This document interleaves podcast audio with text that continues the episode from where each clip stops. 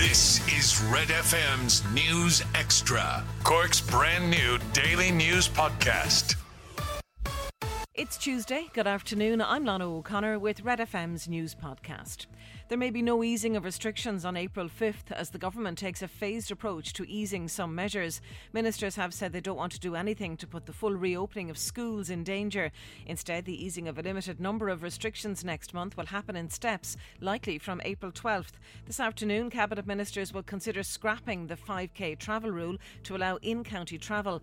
Underage sport, golf, tennis and outdoor meetups are all set to return over a number of weeks. Professor of Immunovirology at U C C, Liam Fanning, says restrictions have to ease somewhat for people's mental health. You know, we have to have a dividend, and you know, we've all seen the youth, they've played a blinder for the most part. You know, their personalities are shrinking, their engagement with with their friends is, you know, is contracting. Um, look, we're in for a serious uh, rocky ride with, with regard to mental health if we don't start giving a dividend. We've had one of the longest lockdowns in Europe. Residents living in the vicinity of U C C have again appealed to landlords in the area not to rent out their properties for summer parties.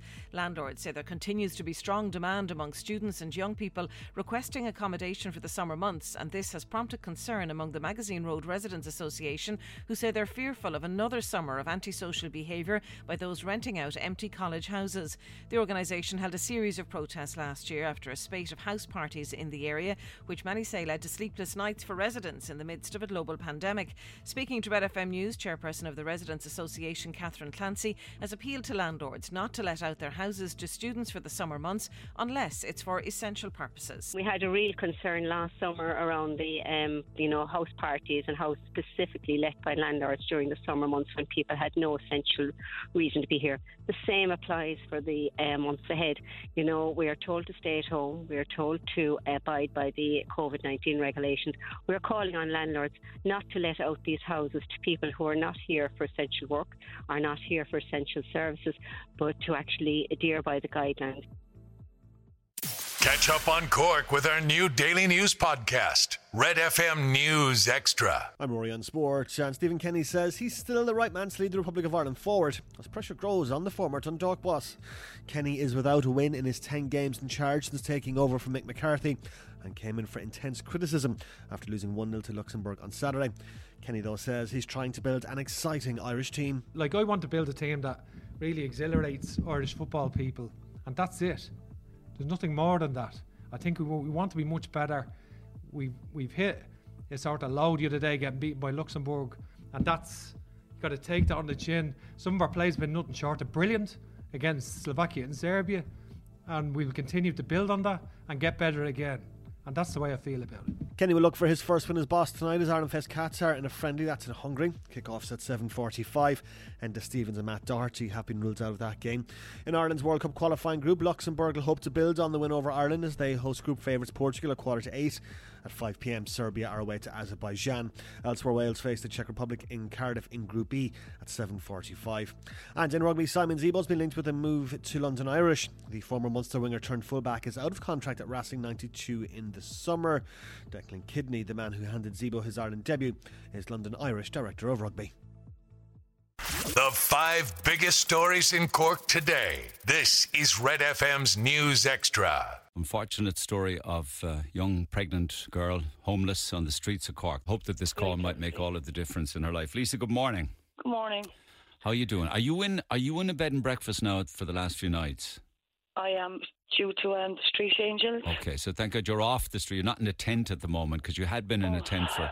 How long were you in a tent? For weeks and weeks, and it wouldn't be my first time in a tent.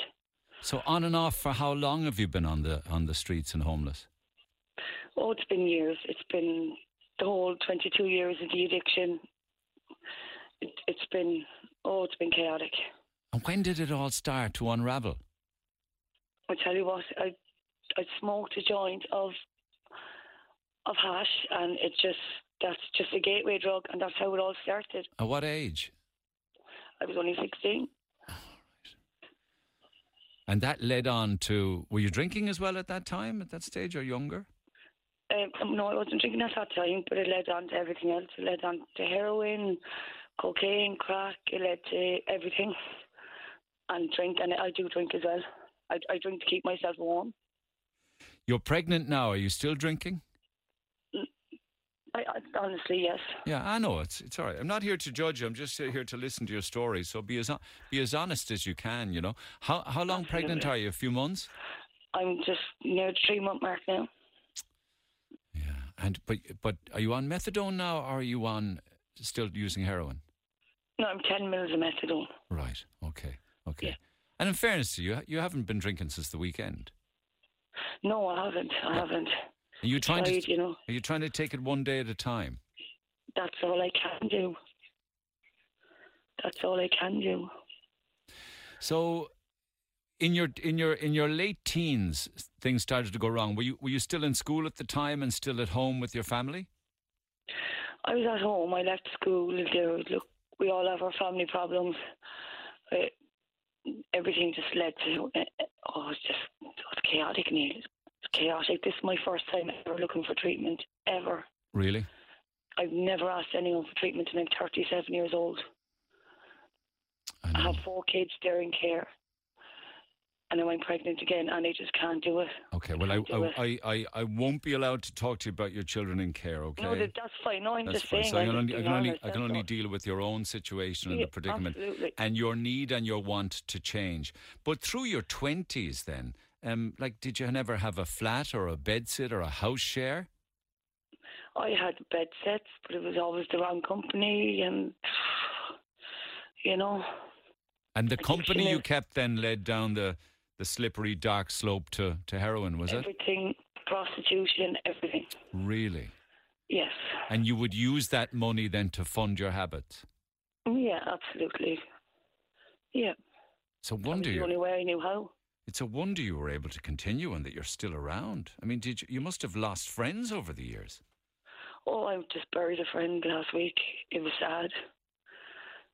It was really sad. I don't know. Look, I must be here from, for some reason. I don't know how I'm not dead, to be quite honest. Get Red F M's News Extra at red extra dot I E and check out our other podcasts.